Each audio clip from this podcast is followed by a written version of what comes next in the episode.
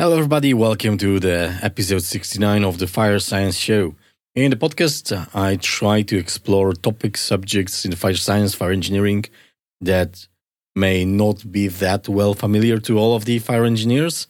And I have a pretty simple, maybe not the most effective, but simple and a quick method to scout for these topics. I search for topics that I have not been exposed to that very much in my professional education or career. And I guess if me having not encountered uh, some of these topics for a decade, uh, many of you may have not as well. And uh, I guess it's fascinating to learn together. Um, I mean, if you have a more robust solution on finding subjects, let me know. I think it's working quite okay so far. So let's try to stick that.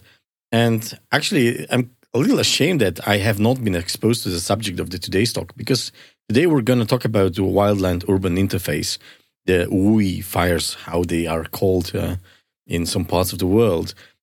In in fact, in Poland, where I work, where I live, we don't really have that big wildfire problem. And uh, looking at the news, uh, stories from Southern Europe, from US, from other parts of the world, are absolutely devastating to see these massive, massive fires develop. And what I realize is is that we do not have that topic yet but eventually, I guess we will. And that, that frightens me a lot. And this is why I, I'm very willing to learn about this, these things to maybe one day um, use that knowledge to, to save my family, to, to help my people, my country. And if you're in a region which is affected, I guess that episode is even better fit for you. I hope you will enjoy it a lot.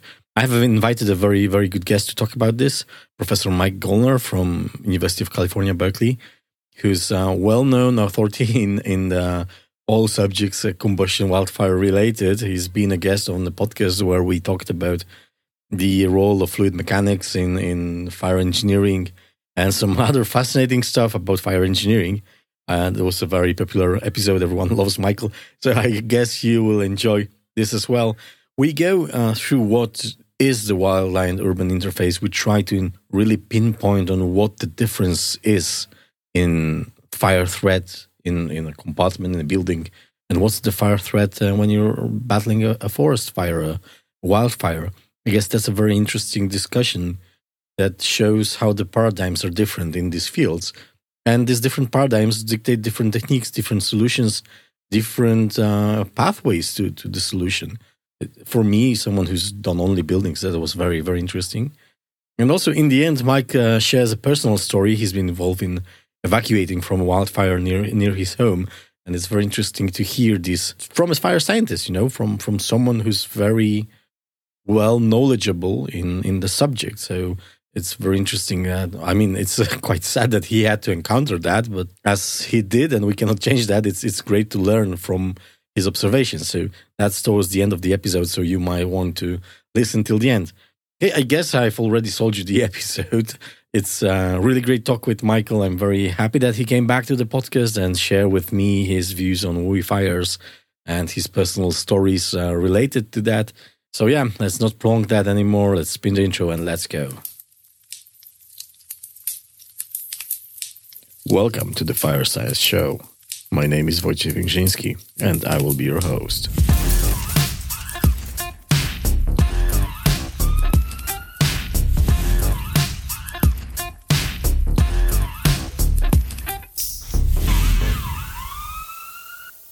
Hello, everybody. Welcome to Fire Science Show. We have uh, another comeback to the podcast, Professor Michael Gollner. Hey, Mike. Hey, how's it going? Hey, good to see you again. How's the weather in, in California? Did you finally get some rain? We finally did. It's it's fantastic because the mosquito fire has been burning near Tahoe, and and it finally relented a bit. Uh, we get a little uh, leftover of a hurricane or something here, and we needed that water. First time in my life I hear someone uh, cheering a leftover of a hurricane, but I guess that's the that's the world we live in now. Thankfully, just some rain for us, and we really needed we really needed this rain. It's it's been a rough season. Luckily, not the WUI disasters haven't been exorbitant like some years past, but we've had a lot of fires back to back, and uh, I don't know if it's a season-ending event, but it should mm-hmm. relent a lot after this rain. Isn't this horrible? We, we've started talking about fire seasons. When did we start talking about fire seasons, Mike? In Poland, we never talked about fire seasons, actually. You know, I, I grew up in California. California has always yeah. had, so I don't know about the rest of the world, but California has always had fire season. But, you know, it was a summer and, and in Southern California, especially early fall, because you have these Santa Ana or, uh, mm. foehn winds that come, that blow down hot and, and dry. But they were a season. It's almost year round. Some of our top 10 fires have been in December. So wow. it, it yeah. really feels like the weather patterns are changing. Like it, there, there are always bad days, just a lot more bad days, a lot more drought, oh, yeah. a lot more often, a lot more extremes. And in the last 20, 30 years, you know, we can no longer just bring on a seasonal crew. Someone's got to be there mm. year round. And it's more likely in, you know, the summer months, but it's happening year round. So it, it is a significant change in the last 30 to 50 years. It's an interesting observation and then very on the on the subject of today's episode, where which is the wildland urban interface. And I've noticed we we have never actually talked about in the podcast yet. A good moment to do so finally, like before the hundred. So I, let's say it's yeah. early in the show. we talk about this. So wildland urban interface, interesting, interesting problem. I must say, as an engineer in Poland, I never was really exposed to this like my knowledge ends up on on determining the distance between the forest and your nearest house that there's like a law that tells you how far you should be. And that's it. There's where your fire engineering would end. And now talking with people around the world this topic pops everywhere. It's uh, it seems to be a very popular research area.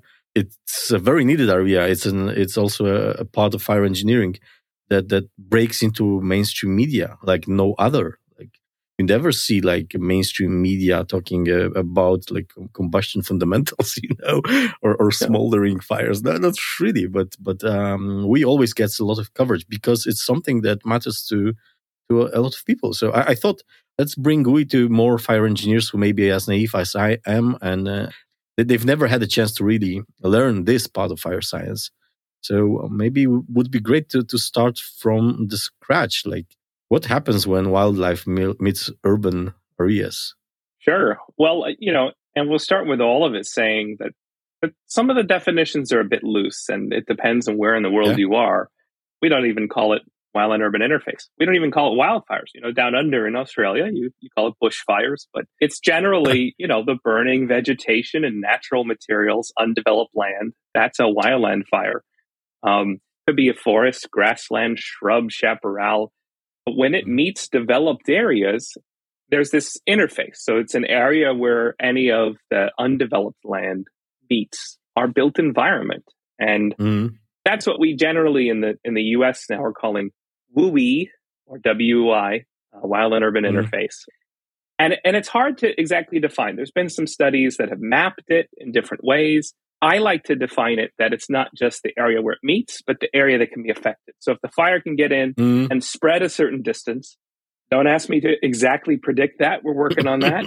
but as far as it can affect, that's all probably wild and urban interface because we'll learn embers fly in.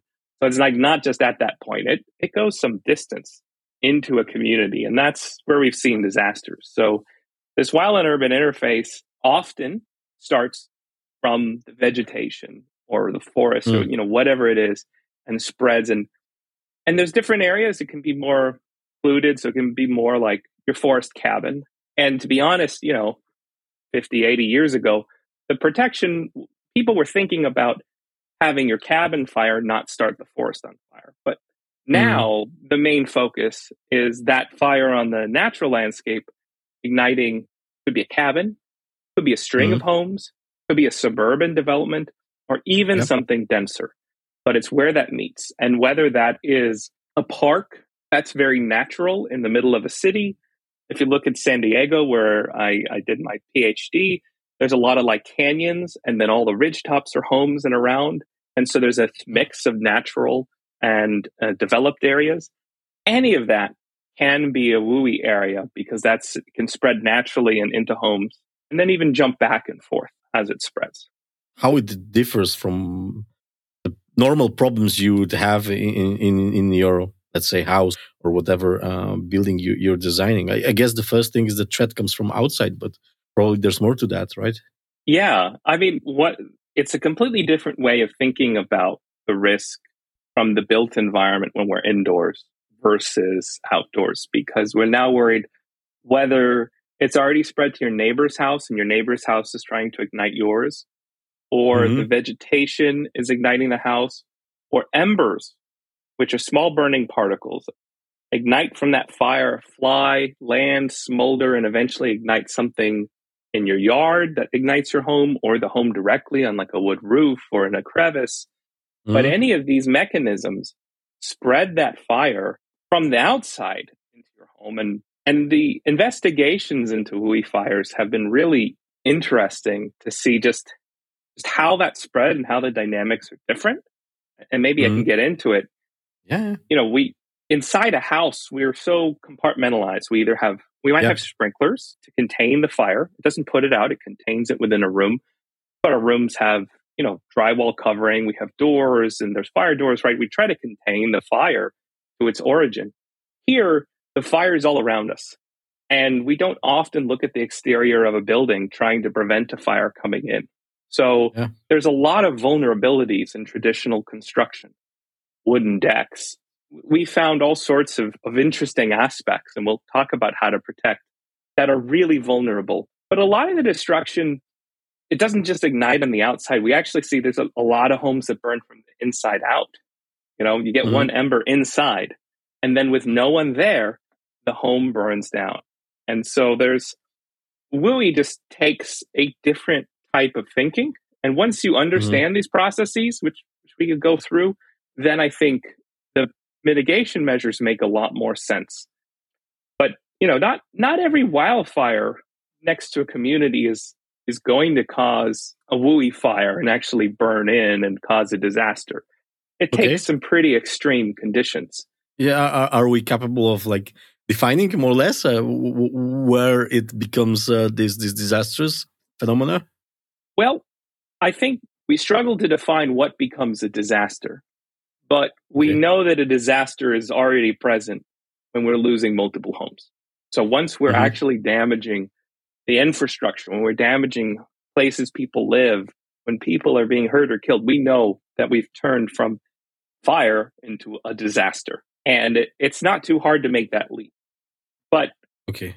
we have to have some real conditions to do that. Because if you just have a small fire, fire department can respond, put it out, or they can protect the homes.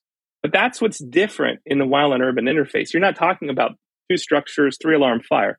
You're talking about maybe, let's say, 10 kilometer wide fire front, spewing embers mm. two kilometers ahead of the fire.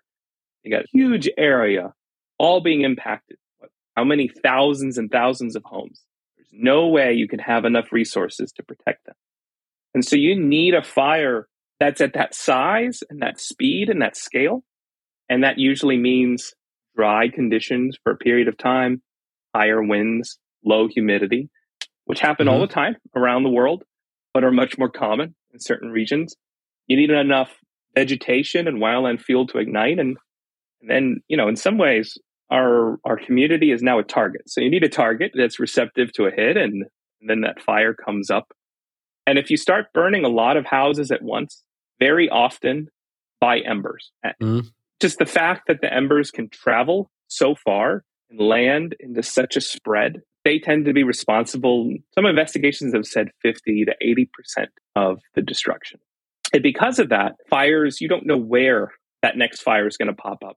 And it becomes impossible for the fire crew to protect. And in a lot of these very fast fires, middle of the night, so the Tubbs fire in California burned 9,000 homes, the Camp Fire 18,000 structures, it becomes a full evacuation and fire crews are pulled out.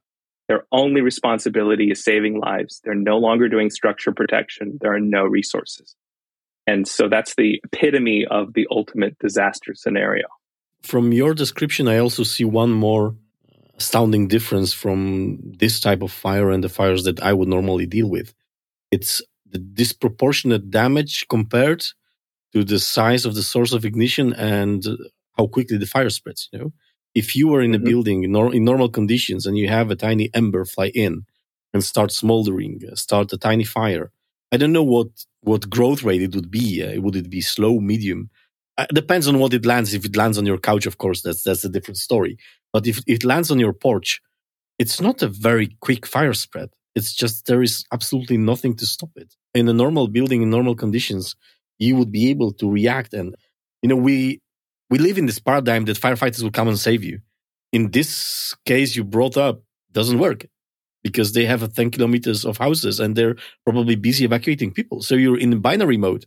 If you get ignition, I'm sorry, uh, it's it's lost. If you don't get an ignition, congratulations, you got you got lucky, right? So, so it breaks so many paradigms of of how we would deal with fire engineering because the lines of safety, you know, your ability to react to fire, your ability to be informed about the fire, I mean, it doesn't really help when your smoke alarm tells you your house is on fire when you're 100 kilometers away being evacuated, right? So, so these lines of defense right. are suddenly like they don't, don't exist anymore. It's a fantastic point. And, and this this brings up debates, right? So our our main strategy in the U.S. and most other countries is to evacuate areas that are are currently having or may be impacted by a wildland fire. And, and I think it's smart. I mean, firefighters would struggle incredibly if someone is now getting trapped. That's not just liability. Now, instead of fighting the fire, they have to find you, get you out of there. And so there's there's this phrase "stay and defend," which is sometimes mm. used in, in, different countries, and and it had been used more in Australia before the Black Saturday fires, um, and there was such destruction. You know, and there's probably a level of fire where people can put out embers and make some difference. But there's also mm-hmm. a level of fires where they can't handle it. And does someone in a home really know that level? And do they know what's coming? Will the weather shift? Mm. And so, because of those factors, we really have to get people out. And then, when there's no one there, there's no active response. And firefighters don't go to a house until they see something happening. So, I've heard tons of anecdotal stories, um, you know, from some of the Cal Fire chiefs uh, here in California, where they even like driving along the road in Napa, and they see a little bit of smoldering. Wait, wait, wait, I see something. They go to that house and they found a little smoldering spot under the house. And then they put that out. They were able to knock it away. But if they hadn't put out that one little spot, mm. the whole house probably would have been lost over time. But it's just so hard. There's so many houses. That's sheer luck. That's sheer, that is sheer luck. It's sheer luck. And so, you know, we have to change our paradigm to prevent the little fires that eventually get out of control rather than mm. just worry you know, I feel like indoors, like you said, our, our strategy is hold off the fire until the fire department gets there. Mm-hmm. Now, okay, we know we're not going to do anything. If you have 200 foot flames next to your house, no, what are we going to do about that? But if you have a little ember spot, little thing that mm-hmm. breaks off a branch, flies, lands near your house, let's build everything around and everything sealing that house so that little fires can't start a big one. Are the are the conditions near? Like, imagine you, you living at the edge of the of the forest, and for, for some stupid reason you would you would ignore the evacuation and would stay. Are the conditions lethal, like from the smoke, from the radiation itself, or because you you also hear about a lot of fatalities in in wildfires? So I wonder, oh, yeah. like, to to what to what extent someone could could maybe stay and defend, like, uh, or that's a really stupid idea to to do that it's never recommended, obviously, because never, it's, yeah. it's not safe. Oh, of course, people would do it for reasons, and everyone has their own reasons to do that. Yes. Uh, it's not we're not giving advice here to to to do something or not, but I would like to understand me being an engineer yeah. and designing a house. Like, is it even possible uh, when, when you're on the edge of, of wildfire in an unfavorable conditions? So it depends. Uh, you, the best data for some of this is from the International Crown Fire Modeling Experiments mm. done in Canada. And Jack Cohen, who retired from Forest Service in uh, the Fire Lab in Montana, did some of the best work early on, both investigating and determining embers were responsible for most ignitions. Um, others had done some of this work, but at least in the US, he was the most to really publicize and, and really bring that to the forefront. Mm. And also, he did these tests in those crown fire modeling experiments and said, well, how far back do we have to be from the forest for a house to survive? And okay. that's where that's we'll, we'll talk about defensible space, but you know, how far back from the flame front do you need to be? And usually about 30 meters from a giant crown fire from fires through the mm-hmm. treetops in a giant northern forest was sufficient. And, and, that's more than you need for smaller fires. But that mm. for ignition of wood. So you got to be a little cautious because uh, that level of radiant heat probably would still burn off your skin. Uh, so you need to be further back. I guess, I guess that would be like 12, 15 kilowatts. That's way more than my skin can handle. Yes. Yeah. It would, it, third degree burns all around your, your toast. Yeah. Uh, but your house might survive uh, so long as an ember doesn't touch. But one of the things that is done often and what we need to think about is how do you change the area around a structure? And that's why we call it defensible space. Okay. So you don't have to have that giant crown fire next to your structure. You don't have to chop down every tree either. You can clear trees mm-hmm. for 20 meters or depending on how tall and what they are, and then space them. So chop some mm-hmm. down, you thin it, and you can cut the lower branches so that fire can't jump up into the trees. So I know an unnamed forester who does a lot of this wildfire work who stayed in a fire, but they have their own, I don't know, 20 or 40 acres. Um, and it's incredibly well maintained. It's burned every couple years, prescribed fire that they do themselves. The fuels are clear in, in lower areas, ladder fuels. So the fuels that bring the fire up into the treetops are gone. And so the fire reaches that property and it's no longer a giant raging crown fire. It goes down. There's nothing, nothing to allow it to keep going. And so that's a unique case where someone's a world expert and they still probably got into a bit of trouble with the local sheriff. Um, but it takes something at that level. And I think that's something we need to think about with communities is about changing the area around. Unlike the structure fires, you've got fuel inside. I mean, we work on fuel loads inside a structure. Now we got to work on yeah. it outside. We can't remove the fuel. It's going to keep growing, but we can manage it so that fires will come. They're natural but they're not going to be so big that we can't handle it. It's just the scale of the problem. It's kind of a big world. And mm-hmm. we want to take all those areas near where people live and where there's developed. And so there's there's a lot of work to do to okay. manage those those fuels near our structures and to also make sure those structures won't ignite from embers. That is how we prevent these WUI fires from becoming disasters. And what about the consequences from the smoke? I guess the smoke is not that easy to defend against.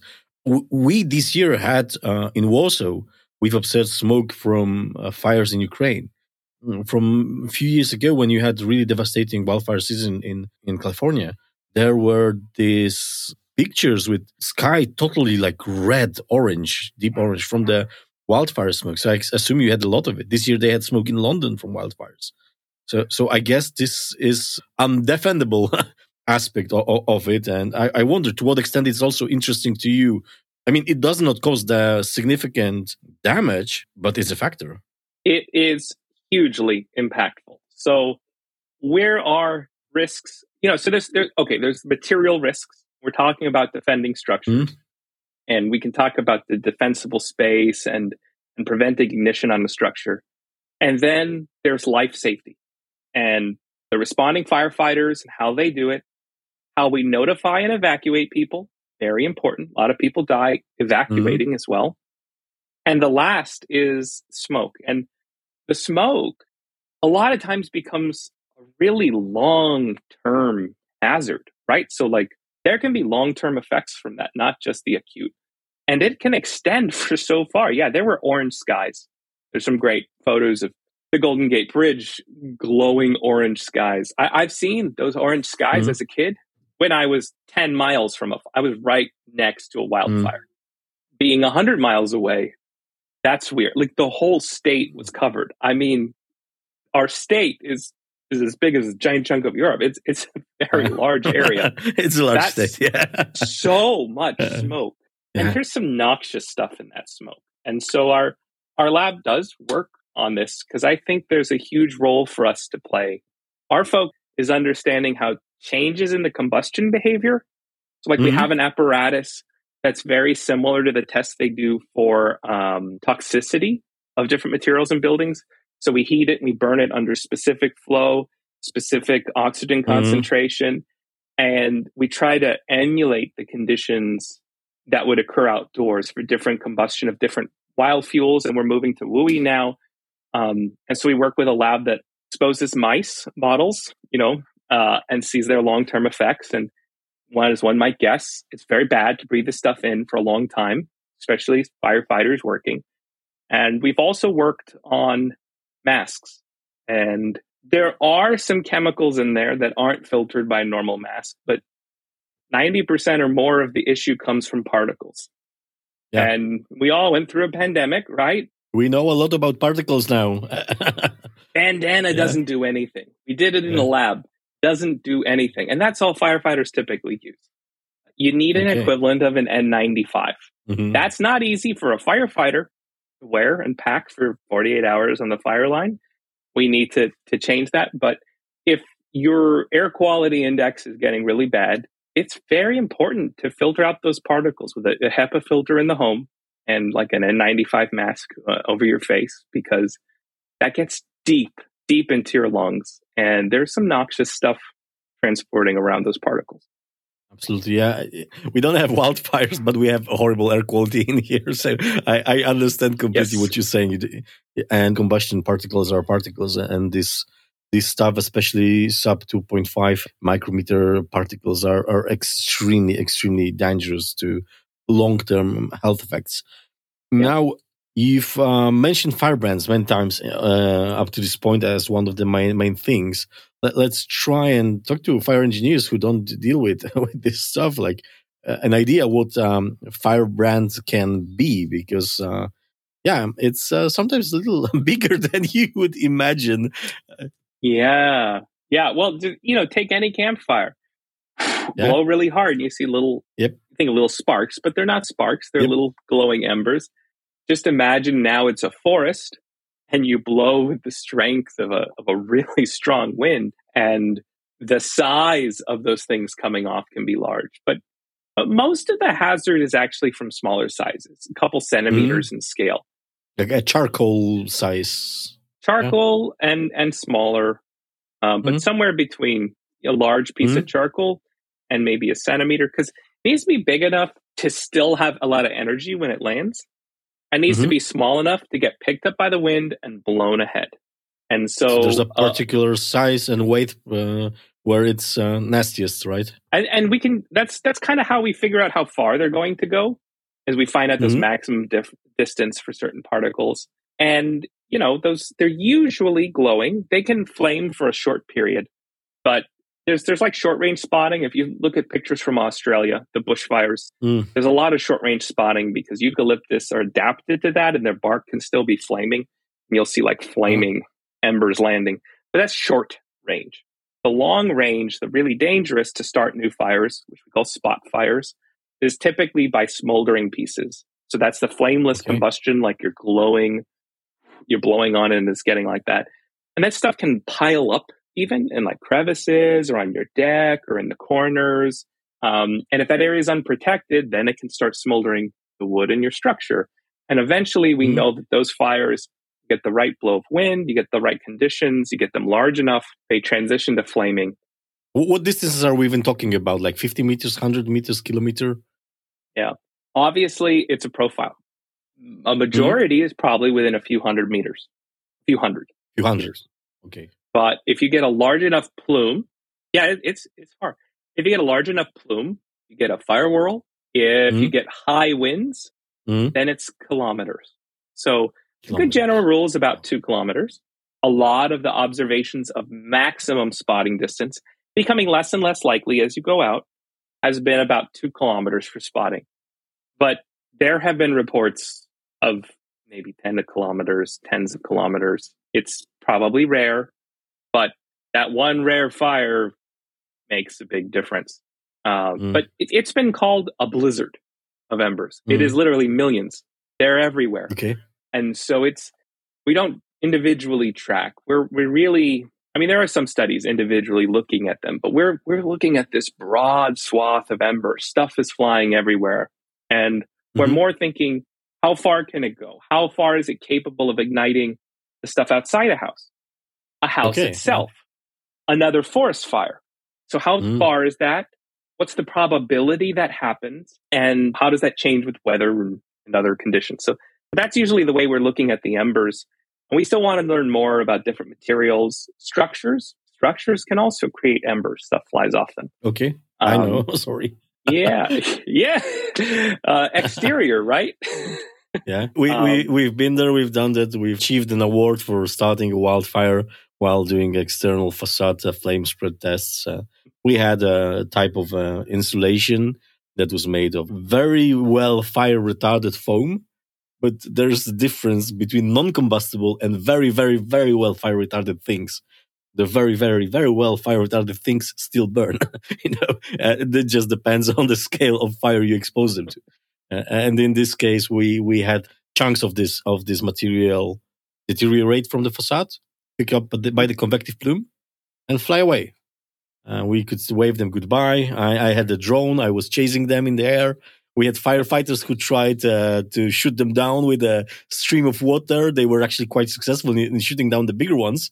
Uh, we were wondering if, if, like, is this enough to start a wildfire? I don't know. Well, 15 minutes later came the answer with uh, with a nice plume of smoke from a neighboring pile of uh, rubble and and, uh, and, trash and wood. Uh, luckily, uh, we we had fire brigade on the site. Actually, we were on the fire brigade site doing the experiment. We had fire brigade there, like literally, mm-hmm. we were in their in, in their yard doing the test. So they evacuated very quickly. So as soon as we saw smoke, we we did clean that. But that's quite a good question. Like it's not just reserved for natural fires. If I think about it, you know, if I had this facade or this building I've burned in the middle of, of a city with a strong timber based neighborhood, like a lot of, of, of structures with, with flammable uh, exterior, there's a good chance I, uh, one could land in, in someone's house and set it on fire. So, it, I mean, we are talking today about WUI fires, but we really maybe need to talk about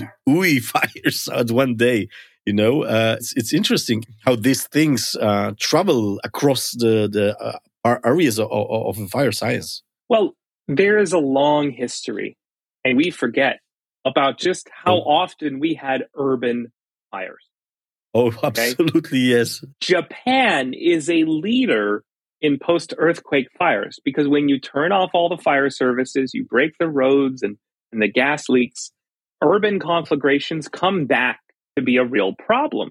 And, and there's such a history of this. And so a great example I always tell my class is, have you ever heard of the Peshtigo fire? No. No, nobody has. It's 1871. Have you heard of the Great Fire of Chicago? Yeah. Burned down Chicago? Yeah, that one, yeah. Yeah, everyone's heard of the Chicago fire. Same week. Peshtigo fire Same week. was the most destructive fire, uh, wildfire, perhaps of its time. It was certainly the most deadly. It burned through whole communities. But I mean, those days in 1800s, it burned the newspapers. It burned the telegraph lines. Nobody heard of it. And so mm. actually the Great Fire of Chicago was much less destructive in terms of loss of life. There were over 1200 fatalities in the Peshtigo fire though. But we just we don't hear about it because it kind of happened, well it was in the outdoors. There were logging activities, but of course the same weather pattern, hot, dry, windy, and it was dry for quite a period, drying out fuels, was the same that happened in Chicago as happened in Peshtigo in northern uh, or northeast Wisconsin. And so mm. this is an area in the US near the Great Lakes. But it, it's just very interesting to see this and that we don't always talk about it and remember it. But there's so mm. many histories every second big city had a major fire of that city. Like that's a tradition. And what do we yes. learn after that? Make more space between buildings, build it in with stone, preferably. Hundred years mm-hmm. later, we're again back into dense timber city, waiting for the next conflagration. A story of mankind. yeah, and so we build these suburban communities, but we've learned a lot. We don't have yeah. to forego timber to make a structure that's going to be mm. safe. You know, um, mm-hmm. We've learned a little bit, and and we learned it on the inside. We put drywall, right? Mm-hmm. And, and, and drywall is going to have a, a fire rating. We have separation. We have sprinklers. So so we have a whole system designed, smoke detectors to warn people to get out. But we just have to make sure that the exterior has something similar. Don't put mm-hmm. flammable vinyl siding, but stucco. Mm-hmm. And one of the biggest things is on the exterior, don't have gaps. Like all those little holes, all those little vents, mm-hmm. embers just come right on in, ignite a couch of paper and attic mm. and light it up. Even in, in home sprinklers. We're not sure if they're that effective for wildfires because if the vents aren't sealed, the ember gets into the attic, burns up the attic, and it collapses down on top of the sprinkler system. And now you've just got a big leak. And so we've seen a number of, and they're anecdotal. We don't have a full study. We don't have enough, unfortunately, but a lot mm. of homes that burn from the inside out, even those that should be protected. Now, did the water system run out? Did the, we, we don't know. There isn't enough mm-hmm. evidence and enough data.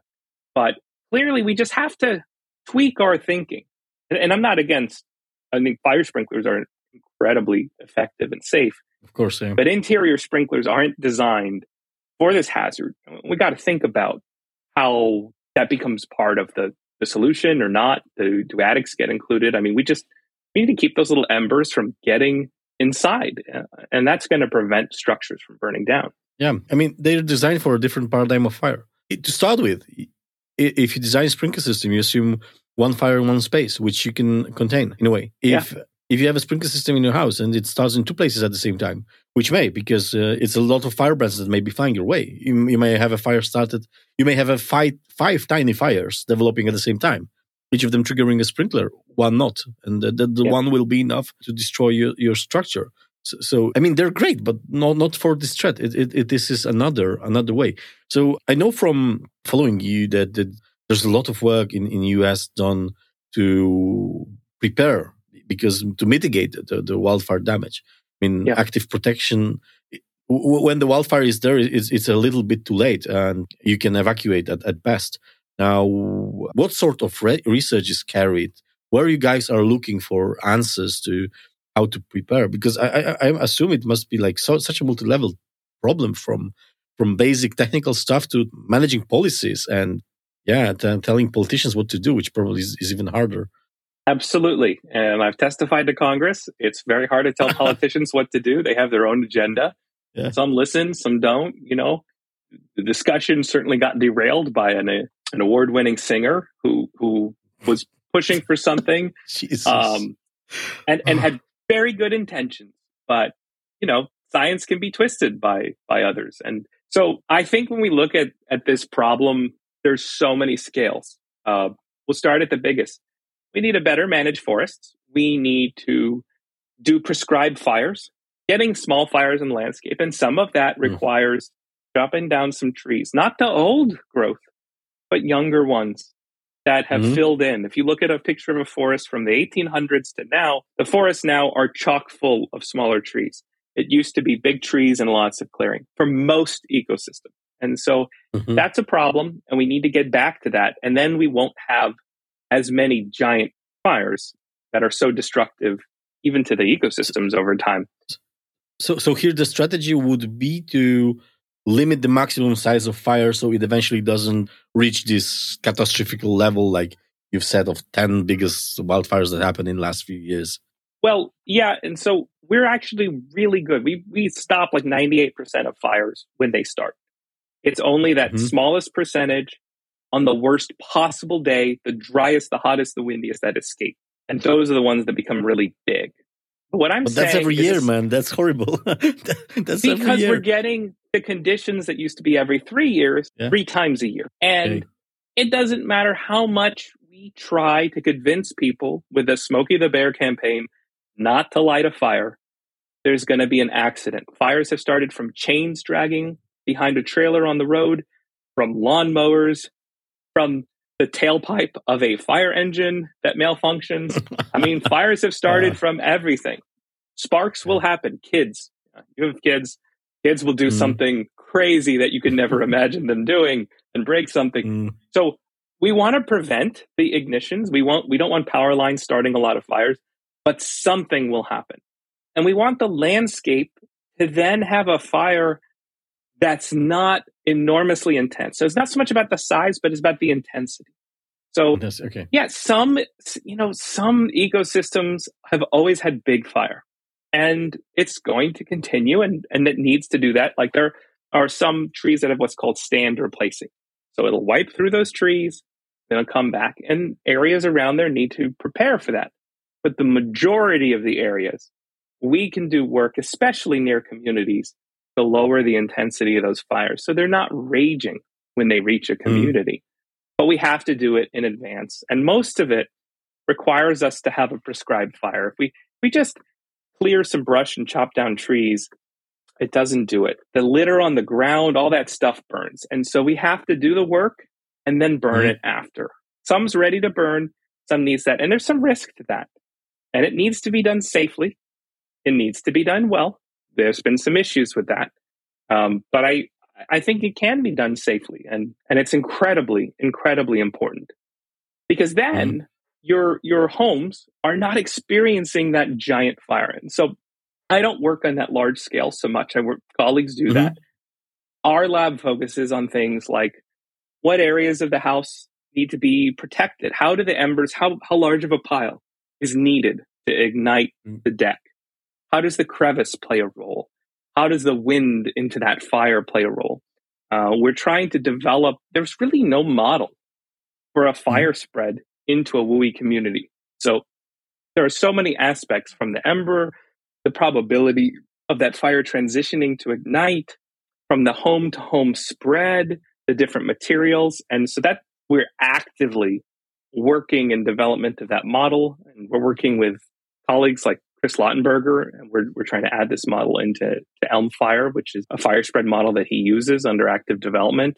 So that's a that's a big push is understanding this process to do that hmm and understanding how different mitigation. So I talked a lot. You know, you want to use materials that don't ignite. So a wood roof, really hmm bad. Embers just catch in those little crevices and it's going to ignite. It's it's a perfect exactly where the fuel is. Yeah, horrible. So the wood roofs have to go but what's best and how do you design that? How do you retrofit? Understanding the process so that people can make those decisions. And then the signs, you know, as we go out from the house, it's called defensible space. But within that closest region, right at the base of the of the walls in, mm-hmm. in the US is five feet. That area, if you have a fire, the flames are like right against a window, right against the wall. Okay. And that's just too much for most materials. So yeah. the newest regulations in California that'll come out later this year or next are going to prohibit flammable materials in that area. Vegetation, anything. Get rid of the mulch, put rocks down. Well, green watered grass is okay. Generally, it's super hard to ignite, but it needs to be clear of any flammable material so mm-hmm. that we don't have a fire that ignites the house easily. And if we prevent 90% of those starts in a community, firefighters can handle the rest. Um, okay, that's, yeah. that's cool. I, I love working across the scale. I love working at the, the different subjects. I really like when you mentioned the modeling the at community scale, like how the fires could transition from house to. I think that is the most critical one because uh, if you can, like you said, limit the ignitions by ninety percent, you you've killed a lot of momentum from that fire. You maybe yeah. have not stopped it completely, but you've significantly hindered it, its ability to spread and damage further into the city. And then, and then maybe we're back to the paradigm of where we can fight fires and not just um, escape them. Actually, uh, now, now as I think about it, uh, on escaping wildfires, I had a really great interview with, with Erika Kuligowski, and yeah. uh, that that was fun. But uh, for the end of the of the show, it's uh, we still have a few minutes.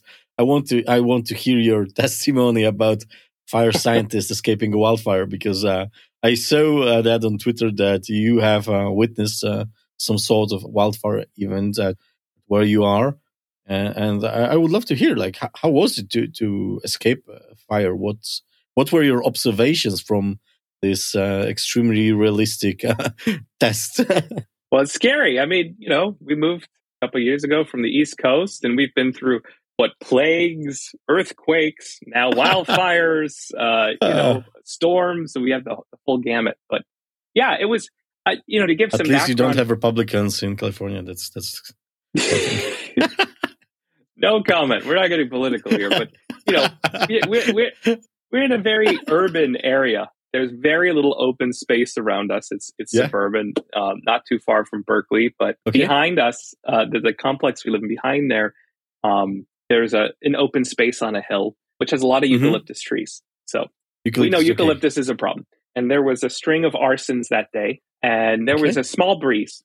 It was actually not super dry. It was actually a decent relative humidity, small mm-hmm. breeze. It wasn't blowing that hard, uh, but we noticed a little plume of smoke and smelled a little something from the other side of the hill. And then we started seeing helicopters and then hearing fire trucks. And then, you know, but we didn't get any messages. Uh, and then we started tuning in.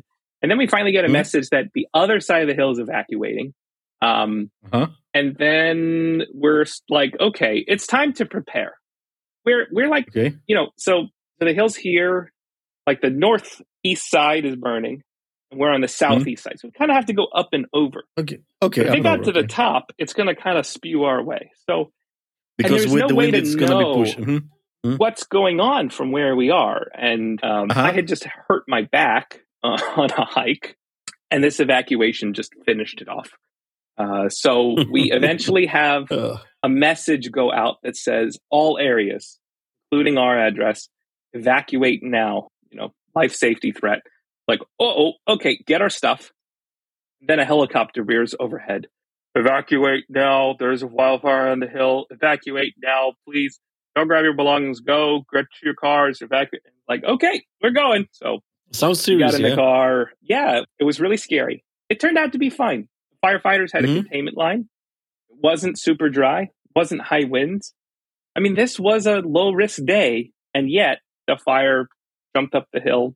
So much brush hasn't been cleared for so long, but it's terrifying. And just you know, we talk about evacuation, but being someone, and now I've learned I, I have a small fracture on a vertebra, so mm. and that just did it, and my leg went numb. Like, mm. what do people with medical problems do in evacuation? And what if mm-hmm. there's a large area? What do you do with kids? Were your kids at home or at school? They're at home. When it happened, so that's lucky. If there were, if, if that happened when they were at school, you would probably be at a lot of trouble, right? Yeah, it could be a whole other issue. At least we were together and we were able to make it out. But there was no one coming around to help. The messages were confusing. In the end, I think our building actually was not being evacuated and the message was overreaching.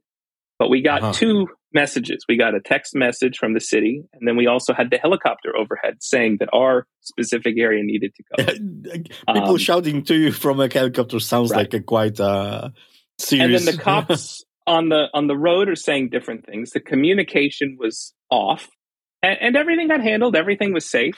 I wound up laying in bed for a few weeks after, resting my oh, back. but it was, you know, but but it's so eye opening to just see that we think of oh we're going to tell someone to do this, but when it actually happens, the communication system. We were lucky we got any message. Half the people we know on the hill didn't get a single message. They heard the helicopter. They saw this.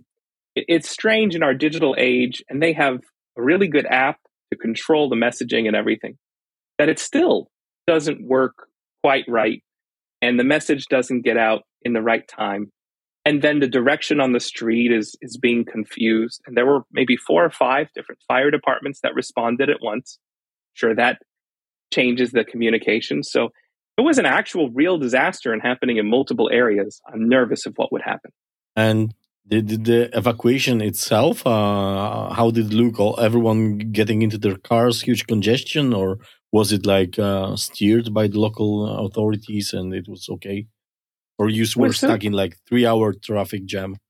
It was not. I mean, again, it was a small area. The hill is not. It's not that huge of an but area. quite densely populated, I guess. It is densely populated. It was pretty orderly. I'm not sure everyone even evacuated. Luckily, there were no houses lost.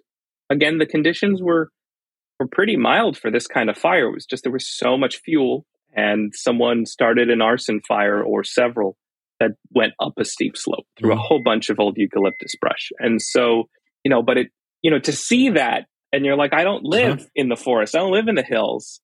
And mm. I've mm-hmm. always recognized there was a risk there, but I was like, it's not that hmm. high. But, you know, it was great to see that after that, they went through and did a lot of defensible space mitigation on this side of the hill. Mm. So I'm not sure how impactful, but they, they brought it back a ways and they went through and cleared trees.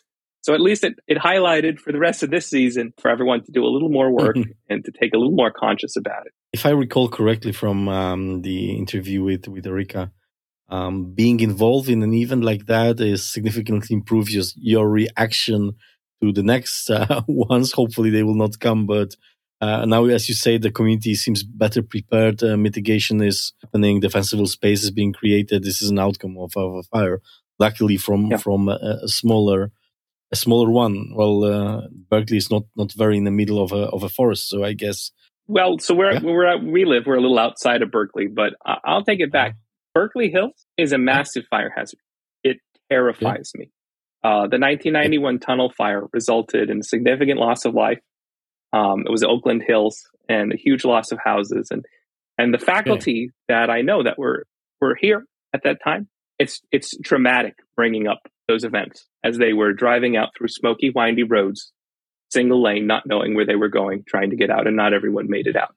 So the fire risk here is extreme and not all the mitigation there's still wood roofs there's still there's there's still some things that just shock me that haven't been done. There are some areas that have been mitigated decently and others that have not. Our campus mm. has done a lot of work on mitigation, but that's only one small piece of the hill. And you can't, and this is a bigger problem. Okay, everyone did defensible space this year.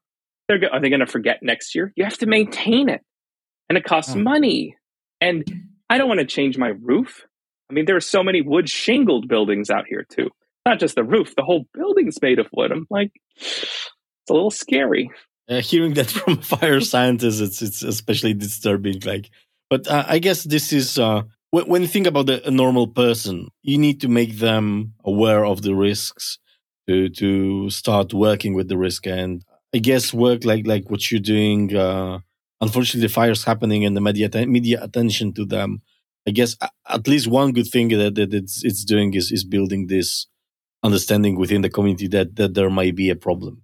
And as you said, these things happen now more often. You living in California for many, many years, you see these days happening like not every three years. Now they're every one year. And every three years, we're to have a day that we never had.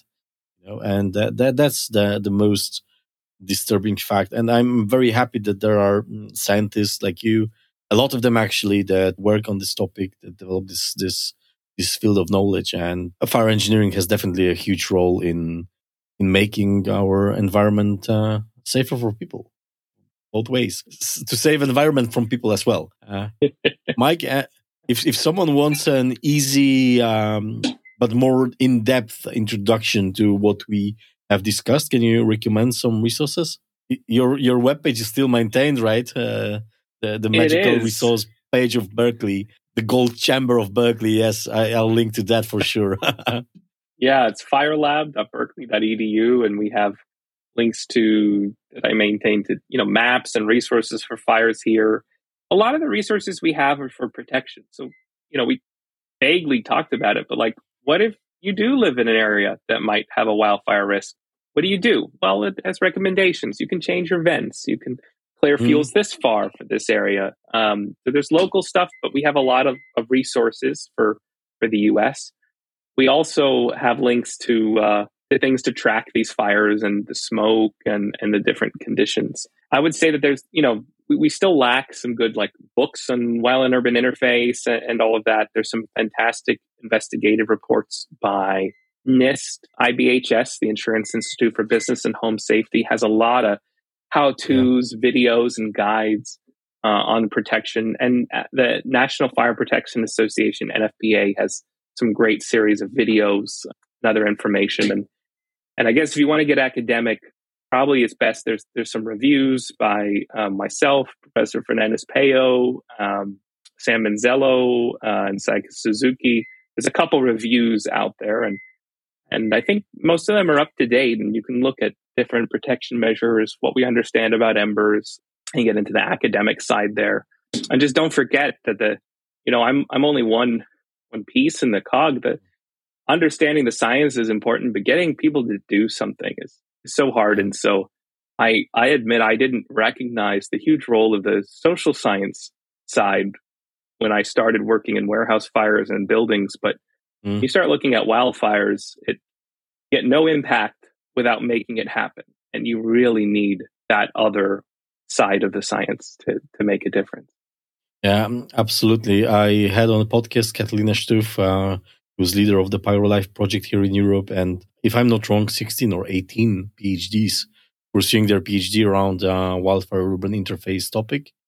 And many, many of them are oriented on communication, the risk, transferring knowledge from parts of the Europe to other parts of the Europe in, in general in communication space. And it's fascinating to see that it's as important as you know understanding the the fire dynamics. Like it's great that you understand fire dynamics michael but if your neighbor doesn't know that uh, principles very very basic principles your house is now at risk because of, of, of them. So yeah communication is, is one of the keys. Michael uh, as usual it was fantastic to catch up with you.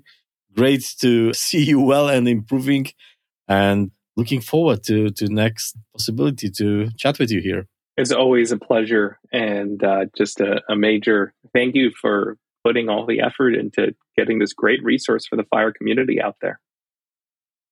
And that's it. Uh, thank you very much, Michael. Thank you for coming to the show. Thank you for bringing all the knowledge about wildland urban interface, and thank you for sharing your personal stories and uh, especially how you've encountered the wildfire evacuation while being partially disabled and bringing a whole new view on this story it's always interesting that we are very good at theory. We know a lot, but when you encounter fire, some stuff doesn't really fit the image you've had in your head. And uh, sometimes you have to experience fire to somehow understand fire. And uh, me, as a fire scientist who spends a lot of time in the fire laboratory setting fires to different objects and buildings, I certainly appreciate being able to experience this behavior firsthand because it, it uh, helps me understand it much better. The amount of challenges that Michael has brought into this episode just show you how vast the world of wildland urban interface challenges is. And there's no way a single podcast episode can cover it all. A lot of resources has been listed. Many of them will be in the show notes to the episode. So if you like to follow, please do so. You can find a lot of knowledge at IBHS or NFPA websites or Michael's webpage at firelab.berkeley.edu. That's um, a great place to start uh, digging for resources. And uh, if you like this topic, I, I, have not done a lot of wildfire podcast episodes yet. So if you enjoyed that uh, subject, uh, please let me know. I would love to hear from uh, fire engineers who do buildings. Is, is this a subject of a matter that is interesting to you? Would you like to see more of that? content in the podcast. For me, it's a great opportunity to learn something I don't really know that much about. So certainly, I, I, I guess I'll bring more wildfire researchers into the show, but it's up to you how many of them will be here. What's the next topic on the podcast? I always try to listen to the voice of my audience. So if you have a good idea, please share it. And yeah, one more thing, as usual, I would like to ask you once again for your five star support for the show. You cannot believe how important that is to me as the podcaster and the podcast to receive these five star ratings. It really, really changes the position of the show in all the lists and rankings. And it helps the podcast be discovered by people who may actually use it uh, for some good. And also, if you have some friends who has not been exposed to this show yet, please uh, share this episode with them or ones that they find more interesting. Anyway, thank you very much for being here with me, and I'm looking forward to see you here next Wednesday. Bye.